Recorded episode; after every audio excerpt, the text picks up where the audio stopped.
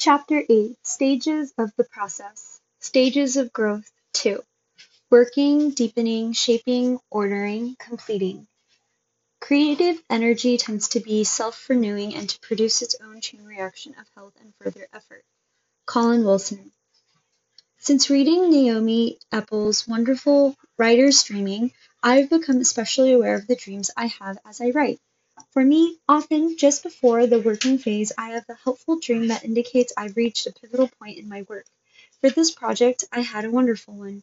I dreamed that there was a huge, powerful, black and white speckled stallion that I had to ride.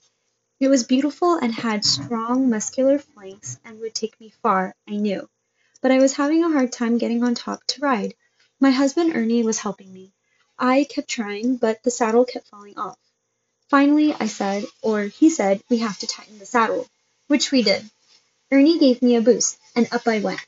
And I thought, it's a little scary up here, but I rode off to see where this beautiful, powerful horse would take me.